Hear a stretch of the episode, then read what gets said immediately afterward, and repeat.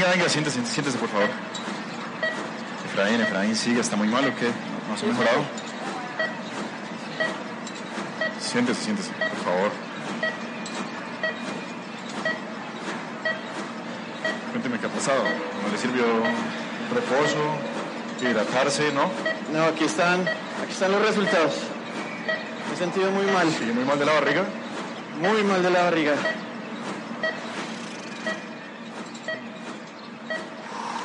No, pero es que claramente muestra que es una infección bacteriana, hermano. Infección bacteriana. Vea, hagamos esto. Pero tranquilo que eso está pasando mucho ahorita, mucha gente le está dando fresco. Vamos a cuidarle esa barriguita. Escoja este medicamento, lo va a recetar antibiótico por 10 días, cada 12 horas. Ni un día menos, ni un día más. Listo, sí, señor. Antibiótico. Y bueno, y para el dolor, eh, acetaminofén. Si le duele, cada 8 horitas. Gracias. Gracias. Y nos vemos en 10 días. Va a ver que va a estar mucho, ¿no? Sí, señor, sí, sí. No se preocupe. Sí, señor.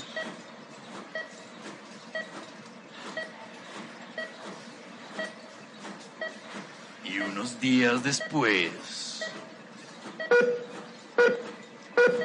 ¡Despejen! ¡Mil voltios! ¡Aumenten!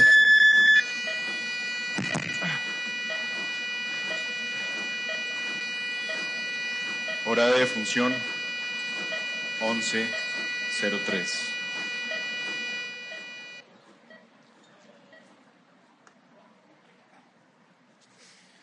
Oiga, venga, cuénteme qué fue lo que pasó con este muchacho. Que se murió este paciente y es un chismerío por el hospital. No, es que no se imagina. Fue esa bacteria la que tanto nos preocupaba. ¿Se acuerda? El temor de la Junta Médica. No me diga. Sí, doctor. Tenaz. Ah, Yo lo debía haber supuesto. No puedo creer que no lo haya visto. Es la temible bacteria llamada Clostridium difficile. No, no, no, no, no, no, no. No, pardito. Espere, espere, yo sí quiero saber una cosa. ¿Cómo así que, que este hombre estaba enfermo? Ajá. Le dieron exámenes que resultaron en una bacteria. Le dieron antibióticos. Y la misma bacteria lo mató. Casi que por culpa de los antibióticos. Sí, yo creo que aquí es mejor prepararnos para este capítulo que va a estar un poco infeccioso. Sí, porque yo este episodio, yo no sé ustedes, yo sí lo voy a hacer protegido. Está buena esa música.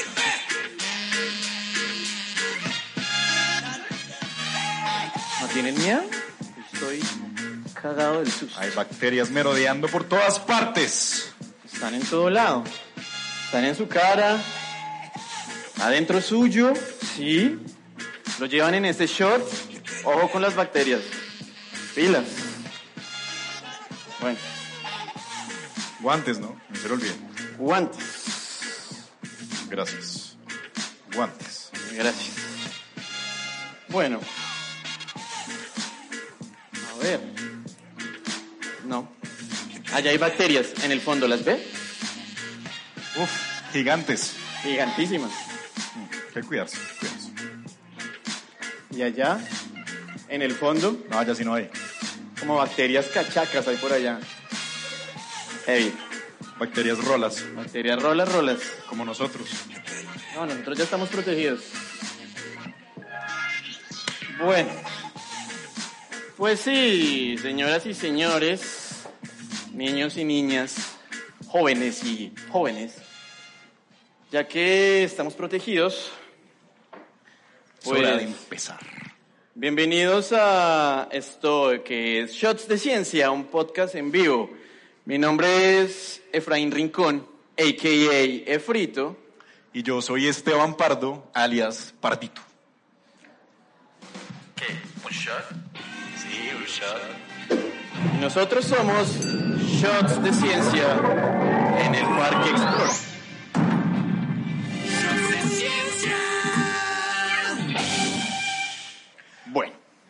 Pardito.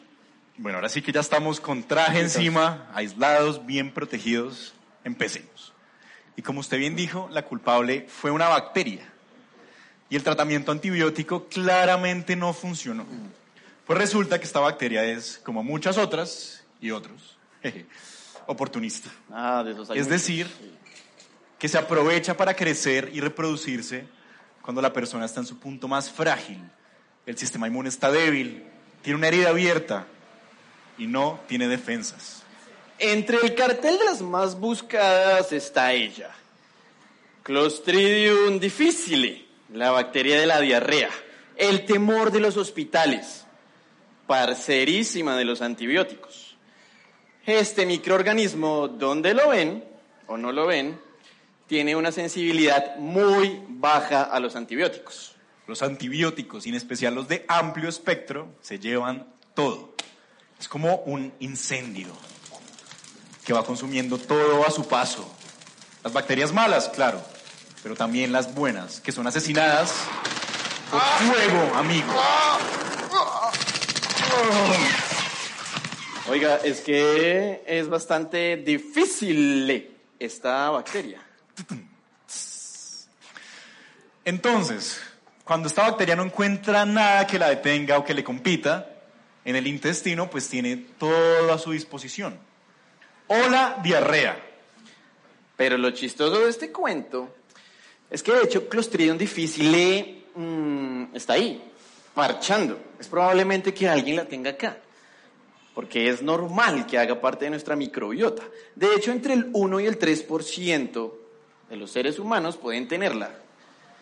En principio, pues no hace daño, porque le toca competir con otras bacterias que ya llevan más tiempito, que son más cracks en todo este rollo de, de absorción de nutrientes, de convertir todo lo que nosotros comemos en energía, y pues al no poder competir con ellas, pues eh, las otras le ganan, ¿sabe? Mejor dicho, nuestras bacterias le dicen como, oiga, difícil, ni se le ocurra que aquí la situación está bien difícil. No, no, pero ¿por qué las bacterias hablarían así? Ay, no sé, son chiquitas. Ah, bueno, pues sí. Sí, sí, sí, digamos que eso le dicen exactamente. Listo. Entonces, todo muy tranqui hasta ahí, pero oigan, escúchense esto. La situación se pone cada vez más complicada cuando esta bacteria encuentra el campo desolado, despojado, sin bacterias ni otras amenazas. Y ahí, ¡pum! Toma tu diarrea, fiebre, vómito, deshidratación, muerte. Oiga, pero literalmente como usted lo pinta suena terrible. Efrito, pasa en las películas, pasa en la vida, pasa en Shots de Ciencia. Bueno, pues si lo dice así, me parece que, que se, sí, se lo acepto. Pero el rollo con todo esto es qué hacer con esta vaina, porque claramente al final la cura, los antibióticos, terminan siendo un mal. Efrito, la clave está es en el popó. El popó, obvio. En los últimos años, entre tantas estrategias para ayudarle a las panzas que no tienen un buen parche de bacterias, pues están los trasplantes de popó. Materia fecal, heces, popó. Poner popó de una persona con una población sana de microorganismos en una que está así como malita de la panza, pues como que tenga una infección difícil. Por ejemplo. Pepperoni, pizza. Ajá, Mejor dicho, exactamente. que ni siquiera con antibióticos nos pudiéramos sentir mejor y que además tuviéramos que acudir al popó de alguien más, solo quiere decir una cosa, y es que estos microorganismos que viven aquí, arriba, abajo, a la izquierda, en nuestra piel, en los ojos, en todas partes, son importantísimas para nuestra vida, son vitales. Mm, ok. 1, 2, 3, 4, 5, 6, 7, 8, 9, 10. Ella es Carolina Salinas, una gastroenteróloga y médica internista de la Universidad del Rosario. Hoy en día sabemos que esa microbiota es más un órgano que nos eh, da o sea, que funciona produciendo otras sustancias que tienen relaciones con el cerebro, con el corazón, incluso con otros órganos dentro del mismo sistema digestivo. Y pues Y nos fuimos a tener una conversación bien visceral. Con Carolina. Visceral, ¿sí entendieron? Y me intereso por el tema de enfermedad inflamatoria intestinal, lo que llamamos, eh, de- lo que metemos dentro de ese grupo son la enfermedad de Crohn, la colitis ulcerativa, entre otras, pues estas dos son las más importantes y Parece ser que microorganismos como las bacterias están involucradas en estas enfermedades. de ahí ha surgido como todo el interés de aprender toda la influencia de la microbiota y obviamente pues cómo podemos generar líneas de tratamiento diferentes a lo convencional con medicamentos que se vienen utilizando desde hace más de 50 años y que hoy en día siguen vigentes. 50 años. Bueno, pero es que ya es tiempito de algo más nuevo, ¿no? Sí, Nosotros estamos rodeados de microorganismos, en la piel, en los pulmones, hasta en los genitales. Oiga, de hecho, hablando de esto, ¿Qué? Hace poquito leí que el apéndice Sí. podría estar involucrado actuando como un reservorio de microorganismos, como cuando el intestino pues, pierde su población original. Mm, a lo bien. Yo pensé que eso solo era para la apendicitis. Y después de una diarrea que el intestino queda así despoblado, limpiecito, sin nada ahí, pues el apéndice sería el responsable de guardar una pequeña cantidad de bacterias que pueden volver a recolonizar nuestro intestino y volverle a dar el equilibrio y la paz. Mm, es algo así como si fuera un hogar de paso de microorganismos. Sí, el propio bed and breakfast and bacteria. Ok. Sí, nuestro sistema digestivo está lleno de microorganismos, de bacterias, virus, hongos, de todo. Y la gran mayoría nos ayudan a estar vivos. sí. Bueno, pues tú mismo lo has dicho, ¿no? El hecho de tener una microbiota estable hace que la mínima, las mínimas funciones necesarias de tu organismo se cumplen, ¿verdad? Sabemos que se necesita una microbiota mínima para que tus órganos crezcan, por ejemplo. O para poder digerir alimentos como los vegetales. Ellos convierten todo esto que nosotros no podemos en compuestos que sí podamos usar. Piensen en la vitamina B12 y en la vitamina K, que son esenciales. Y de hecho nosotros no las producimos, las produce nuestra microbiota. Las bacterias hacen el trabajo duro y nuestro intestino solo absorbe. Entonces es indispensable siempre tener una cantidad estable de bacterias que contribuyan a que las funciones básicas se den. Obvio, es que sin ellas no habrían los famosos flatos, ventosidades, gases, pedos, que son producidos por bacterias fermentadoras. En últimas, cada pedo es una muestra, es un grito de vida de todas las bacterias que tenemos ahí dentro. Y como dice el dicho, si hay pedo, hay vida. Pero esta relación viene desde que nosotros somos muy, muy, muy pequeños. Porque desde que nacemos, nuestras mamás nos pasan sus microorganismos. De hecho, hay estudios que relacionan los microorganismos de unos bebés que nacieron por cesárea y otros bebés que nacieron en un parto natural. Y al final esto sí demuestra ciertas diferencias, especialmente cuando nosotros vamos creciendo, que nos tenemos que enfrentar a otros microorganismos que empiezan a colonizarnos y a formar parte de nuestra vida. Que si altera si cambiamos de costumbres, por ejemplo, no sé, irse a vivir a Bogotá o venir a vivir a Medellín. Definitivamente todo esto eh, implica que, no sé, las bacterias de allá sean muy distintas a las de acá. claro, es que la relación de los animales, como ustedes, como nosotros, y los microorganismos es muy, pero muy, muy estrecha. Y no solo en mamíferos, digamos, una, algo muy interesante es que es, es, es una coevolución. Si ustedes miran cualquier organismo multicelular, tiene asociado microorganismos que les ayudan a la digestión. Los microorganismos pueden ir a corales, Pueden ir a insectos. pueden ir a plantas. Entonces, desde la misma evolución de todos los eucariotes, los microorganismos han jugado un papel fundamental en acompañarlos y en coevolucionar con ellos. Y esta es la voz de Alejandro Reyes, profesor asociado en la Universidad de los Andes. en el área de biología computacional y ecología microbiana.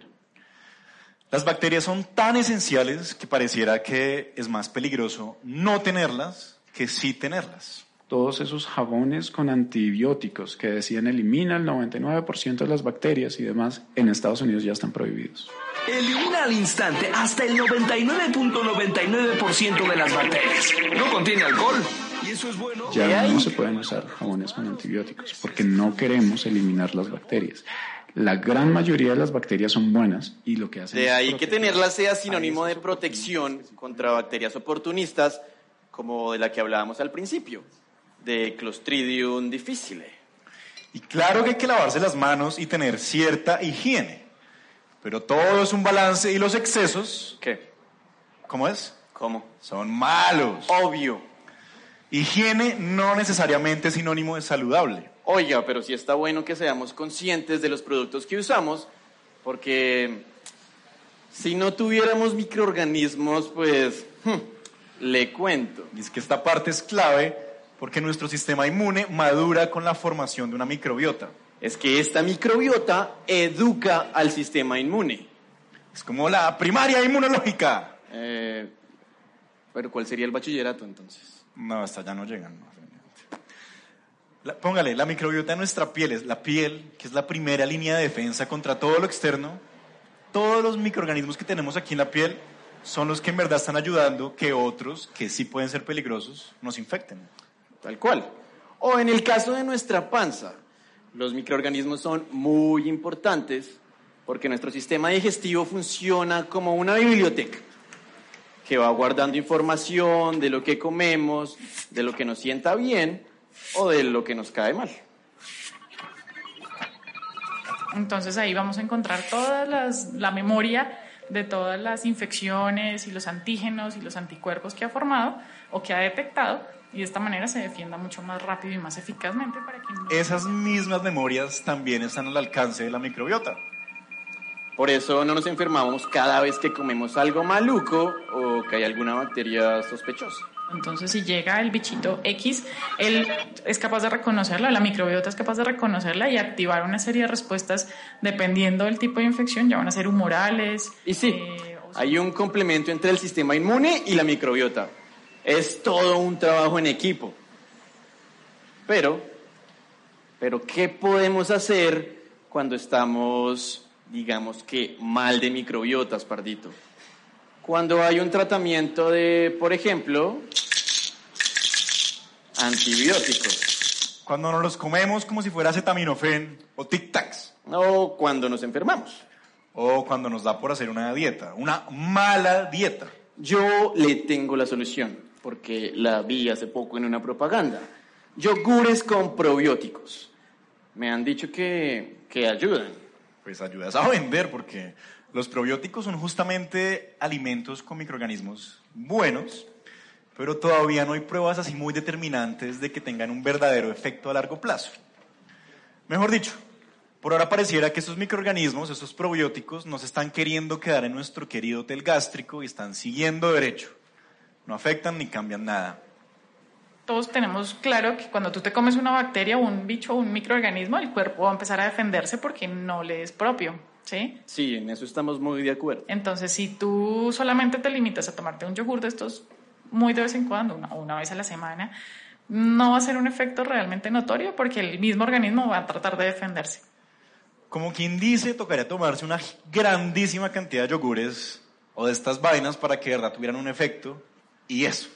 Sí, y además también depende de, de la concentración que hay en estos yogurcitos, porque verdaderamente tiene que ser muy considerable. Lo cierto es que aunque sí hay cambios rápidos en la microbiota después de tomar una de estas vainas, al ratico todo vuelve a la normalidad.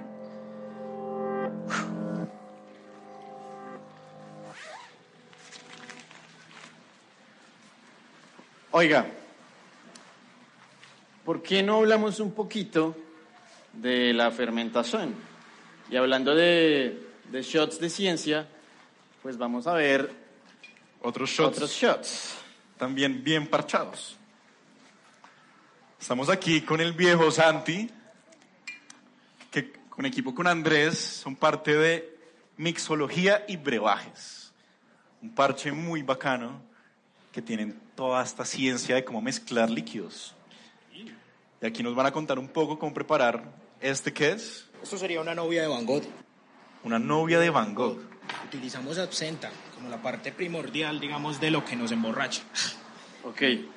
Y traería frutos secos, una parte de ron que nos aliviana, la verdad, bastante para nosotros bien latinos, y una pequeña parte de ginebra, que la verdad aumenta, aumenta bastante todos estos sabores y también todos estos aromas que puede traer la absenta. Bueno, Bueno. recomendadísimo. La novia de Van Gogh. Sí. Sí, ha sido el, el estrella hoy. ¿Ah, sí? Sí, ¿Será por el nombre o qué? ¿Será por. Van Gogh o por absenta? absenta más bien. Oiga, ¿y, y qué más hay aquí, Santi? ¿Qué más Eh, tenemos esta noche? Tenemos unos clásicos eh, un poco parecidos por la cultura mexicana. Eh, utilizamos clamato con tequila ahumado, algunas sales negras, acompañados todos con unas garnituras y unos acompañantes para aligerar, se puede decir, los shots. Eh, pepinos dulces. Tenemos un destornillador que es un clásico de la coctelería mundial, donde utilizamos zumo de naranja con vodka, un roce de vermouth y le echamos piña con eh, sal de gusano. Fuera de eso también tenemos el clásico martini, el mule, que es una base de cerveza de jengibre y vodka. Y igualmente también tenemos eh, zanahorio, que es una base de vodka con mandarina. Y igualmente trae unas zanahorias confitadas. Que no es nada zanahorio, digámoslo así. Ah, sí. Bueno, la zanahoria es un buenísimo ejemplo de la microbiota en acción, ¿no? Sí, además porque, porque los microorganismos y las bacterias específicamente tienen mucho que ver en todo este rollo de la fermentación del alcohol. Esa zanahoria pasaría derecho y no nos alimentaría nada si no fuera por nuestras bacterias, las que degradan la celulosa, por ejemplo. Exactamente. Eh, esto no es nada más, eh, no es que estemos haciendo una apología al alcohol, ¿no?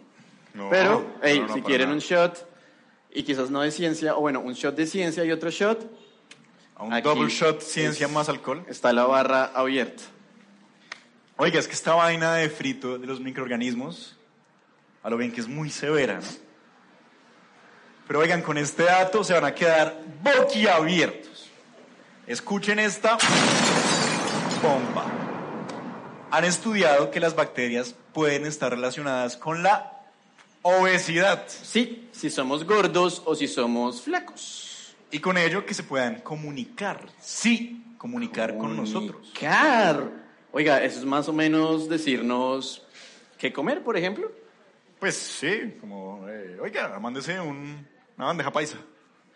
O, o como a- a- anoche que nos comimos unas salchipapas, me imagino las bacterias pidiendo grasa, grasa y Sí, grasa. grasa, grasa. Literalmente.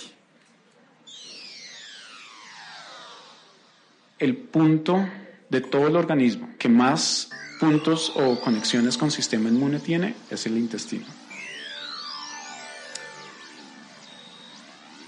Precisamente se ha establecido el nervio vago, que es un cable básicamente que conecta tu cerebro con toda la parte intestinal. Entonces las bacterias van a producir y liberar sustancias, hormonas, neurotransmisores, como hablamos, citoquinas, Cuando les llegan a las bacterias los nutrientes en el intestino y ellas comienzan a degradarlos, como producto metabólico generan un neurotransmisor que da la sensación de saciedad. Entonces son las bacterias las que le dicen al cerebro cuando uno está lleno. Oigan, ¿escucharon eso? Eso sí es tremendo dato. Las bacterias sí se pueden comunicar con nosotros. Y no solo para decirle como, oiga, ya, bájele, bájele la comida, sino también para que uno coma lo que ellas quieren. Hay unas bacterias que le gusta lo fit y tú dices, fibra, fibra. Otras más grasientas, como las de ayer con estas papas. O bacterias que les gusta el azúcar.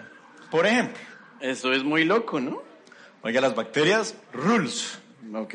Porque independientemente de la dieta o de la genética, se han dado cuenta que personas obesas tienen unos tipos de microbiotas o unas bacterias diferentes a personas que son delgadas. imaginen un ratón gordito, como el de la Cenicienta, Gus Gus. Hola. Y un ratón flaquito. Muchos estudios han evaluado qué pasa si uno altera la microbiota de cada uno de estos. Y se dan cuenta que suprimiendo ciertas bacterias en los gordos disminuyen peso, de- disminuyen peso y disminuyen grasa.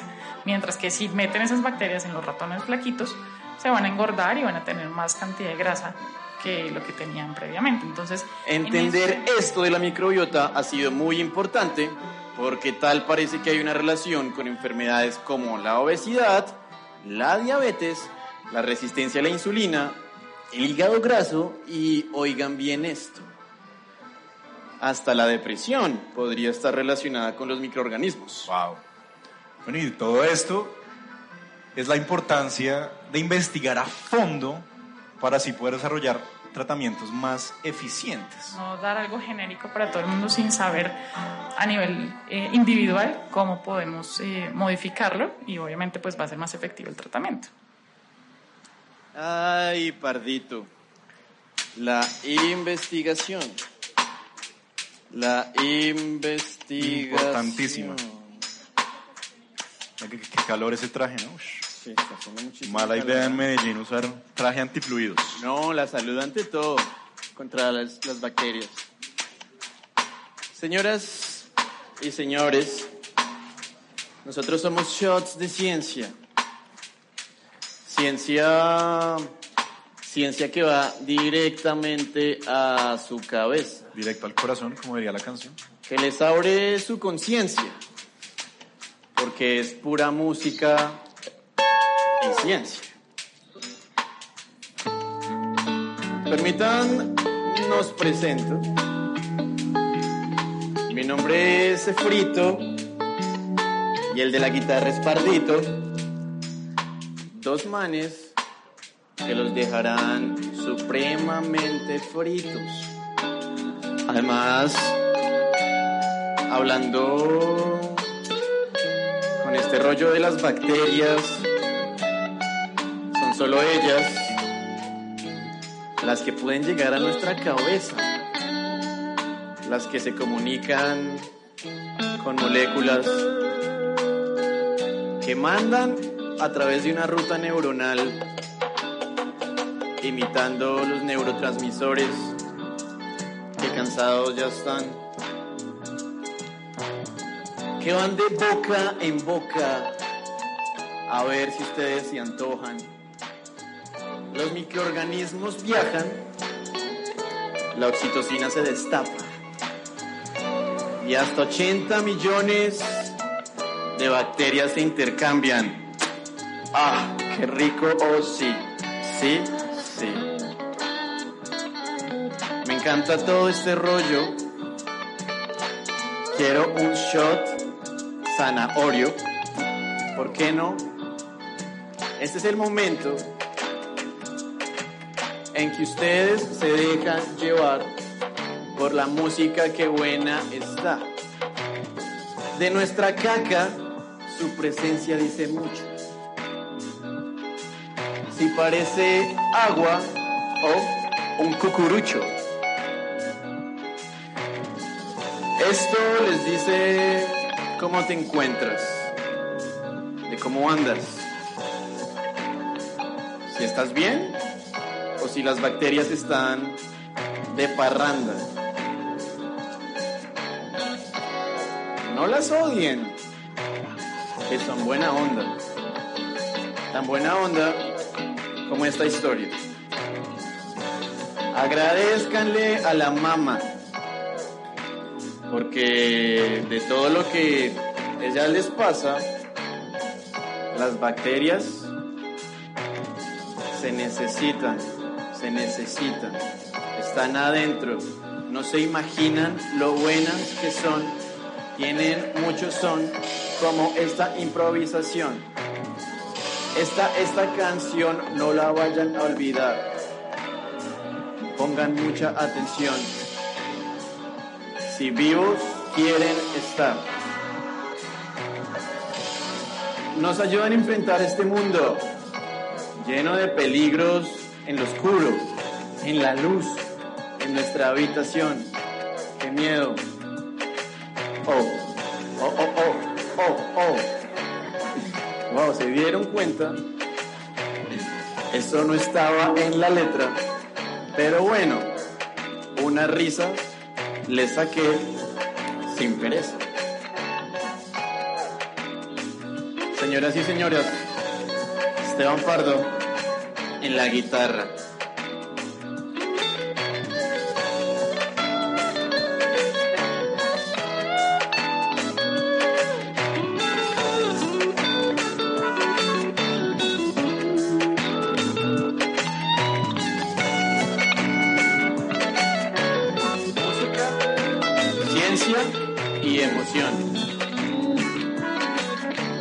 Pardito, rasga.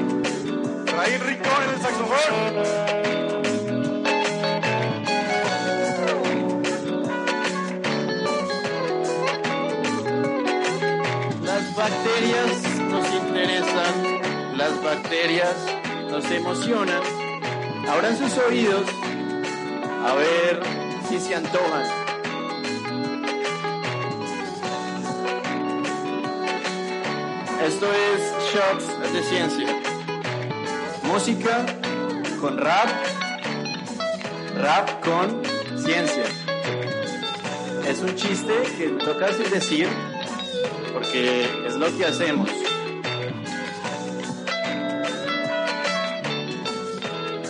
Qué público tan bacano ustedes.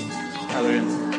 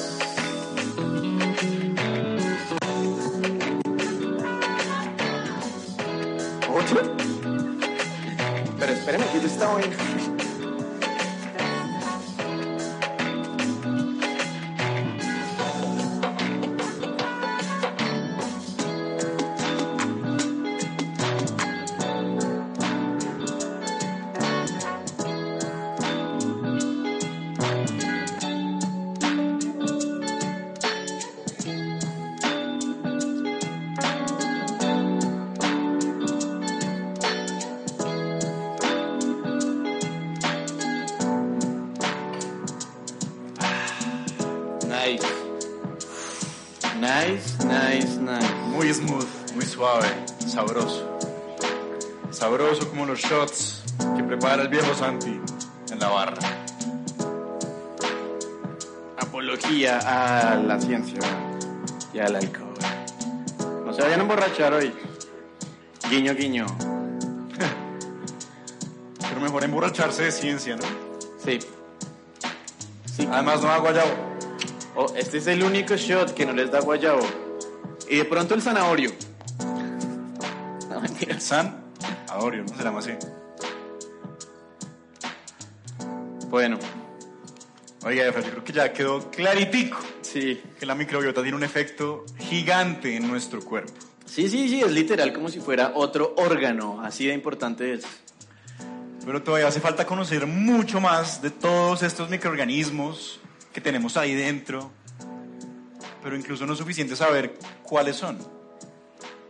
Sobre todo lo importante es saber qué es lo que están haciendo. Y pues esto claramente no es tarea fácil porque pues porque son muchísimos, no se imaginan la cantidad de microorganismos que hay en este momento. ¿Sabía que solamente solamente las bacterias pueden representar hasta un 60% del peso de la caca seca? El 60%. Parece Ah. que mojón.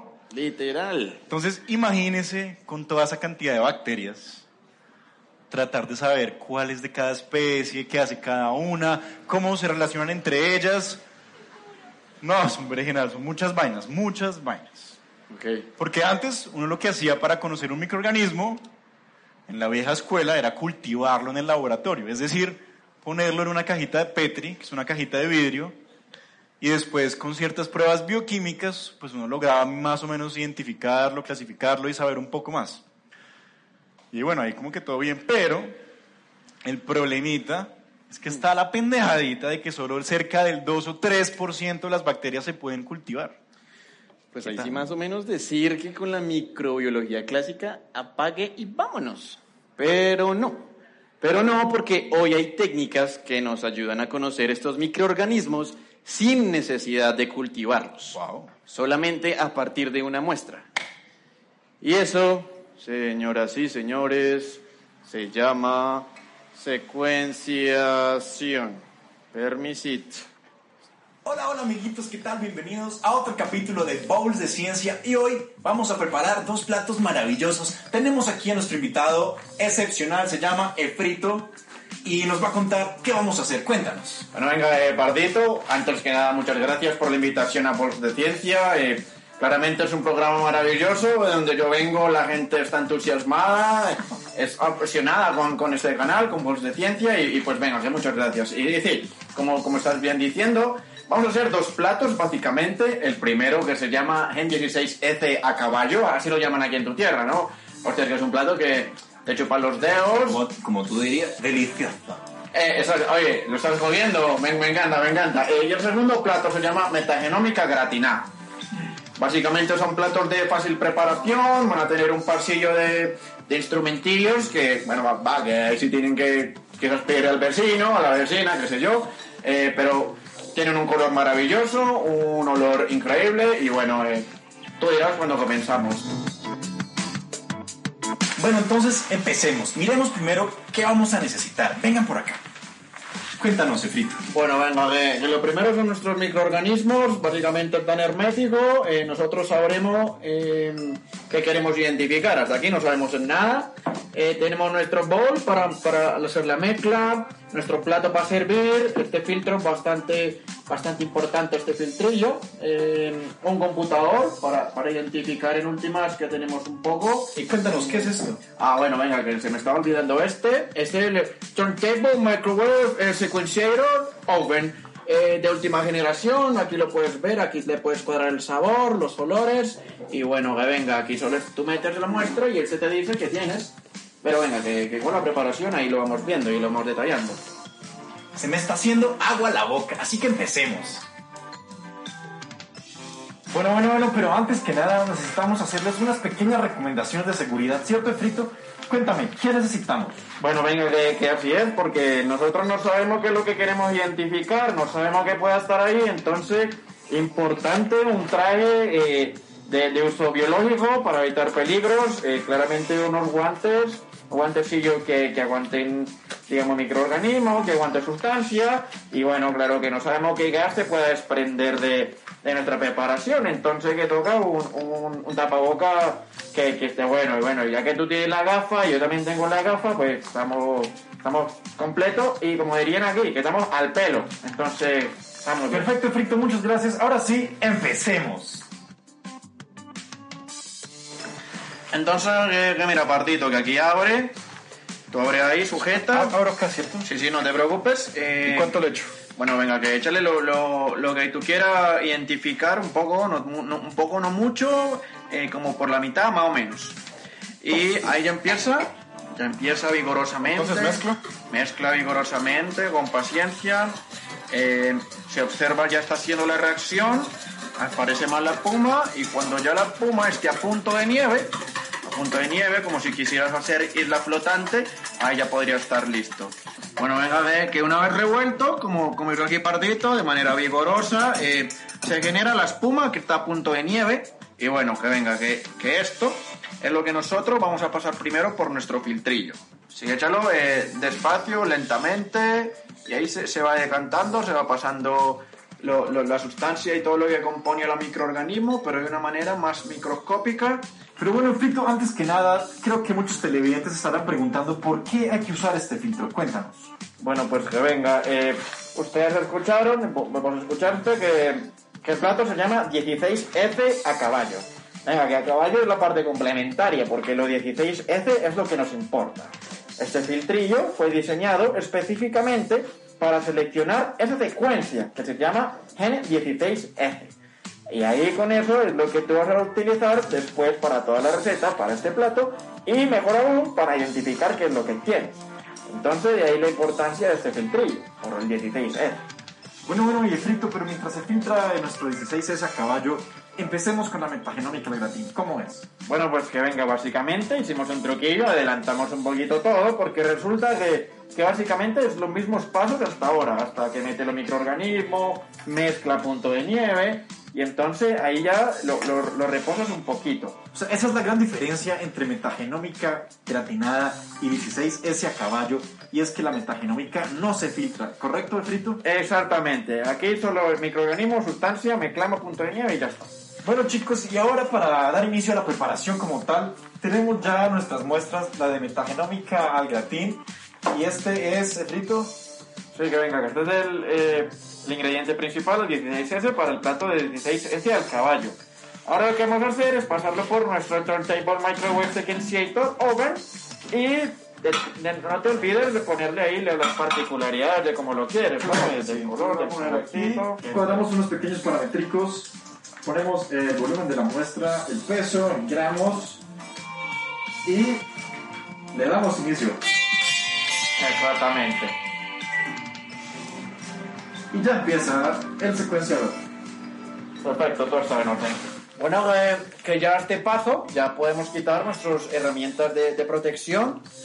Quitamos el tapaboca, nos quitamos los guantes, ya podemos dejar esto porque ahora lo que tenemos ya no son microorganismos. Tenemos ya la, la, la mera información, eh, la mera letra del ADN, del código ADN, que es en última lo que nos hace a nosotros, lo que hace a la vida. Entonces, pues, pues vamos a ver qué sucedió. Bueno, bueno, ya solo nos quedan 5 segundos del secuenciador y estará listo nuestra materia prima. Bueno, bueno, Frito, entonces ya tenemos aquí la metagenómica y aquí el 16S secuenciado.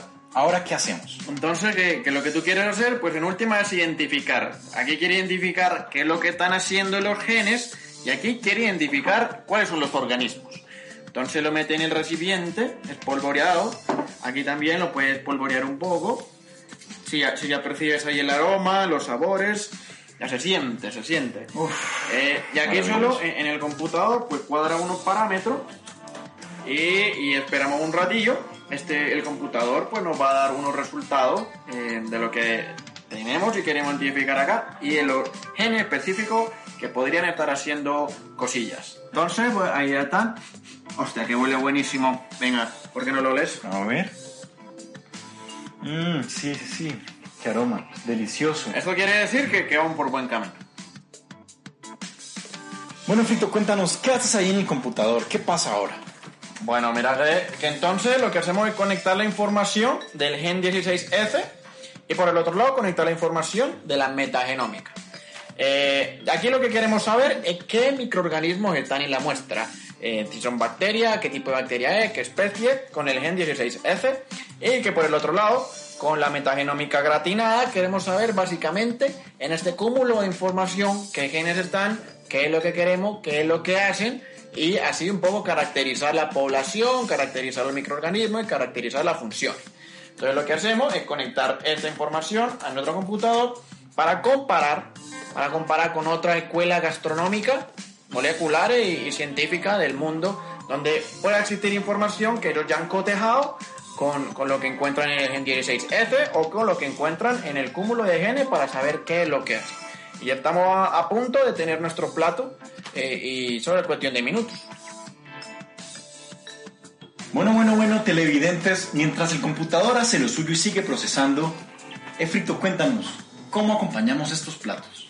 Bueno, pues bueno, eh, esto se sirve en un, en un plazón de este estilo, hondo, eh, es de, de la alta cocina, esa recomendación, y además se puede acompañar con, con un vino, un, un Cabernet Sauvignon, como, como le dicen aquí, una vinaja, que es buenísima para, para acompañar el sabor y no perder ni la textura ni lo que tú quieres conservar del plato. Pues empecemos entonces, pásame unos vasos, Efrito. Ahí, venga, claro que sí. El tuyo. Qué delicia, es que huele más increíble, fantástico. Huele, huele el aroma. Y con esto, Claro, porque es compatibilidad. Bueno, yo, yo, eh, ah, yo nunca había visto est- estos manes sí que hablan, sí que hablan vaina, hablan. Es pura cháchara, ¿eh? Se las vienen a dar, que es que muy de españoletes con ese acento más fingido. Sí, de, y de presentadores de Disney Channel ahí. Disney Channel se puede decir. Y ahora viene Eh, Timón y Pumba en, el maravilloso mundo de Disney. Sí, no. Cocineros que se las vienen a dar de científicos. Ay, ya no sabe qué esperar, ¿no? Sí. Pero bueno, también hicieron como un trabajo no, no tan malo de, de divulgación. sí, sí, está bien. Pues a mí me quedó gustando ese plato, la verdad. Pero sí, básicamente lo que estos dos manes estaban haciendo era dos cosas. La primera era analizar el gen 16S, esto que es conservado en las bacterias, eh, y después de secuenciarlo, ¿cierto? Que es cuando lo metieron ahí en ese micro, no, no, ese super aparato, eh, pues comparaban estas letricas que les dieron en últimas, ¿cierto? Que lo que representa es pura información de nuestro código genético, con otras bases de datos. Y si hay una coincidencia, pues ahí ya pueden saber de qué organismo están hablando. Y muy probablemente si no encuentran, puede ser algo nuevo, ¿no? Y por el otro lado, el otro plato es la metagenómica, que es un poco más reciente. Meta quiere decir más allá y genómica es el estudio de los genes.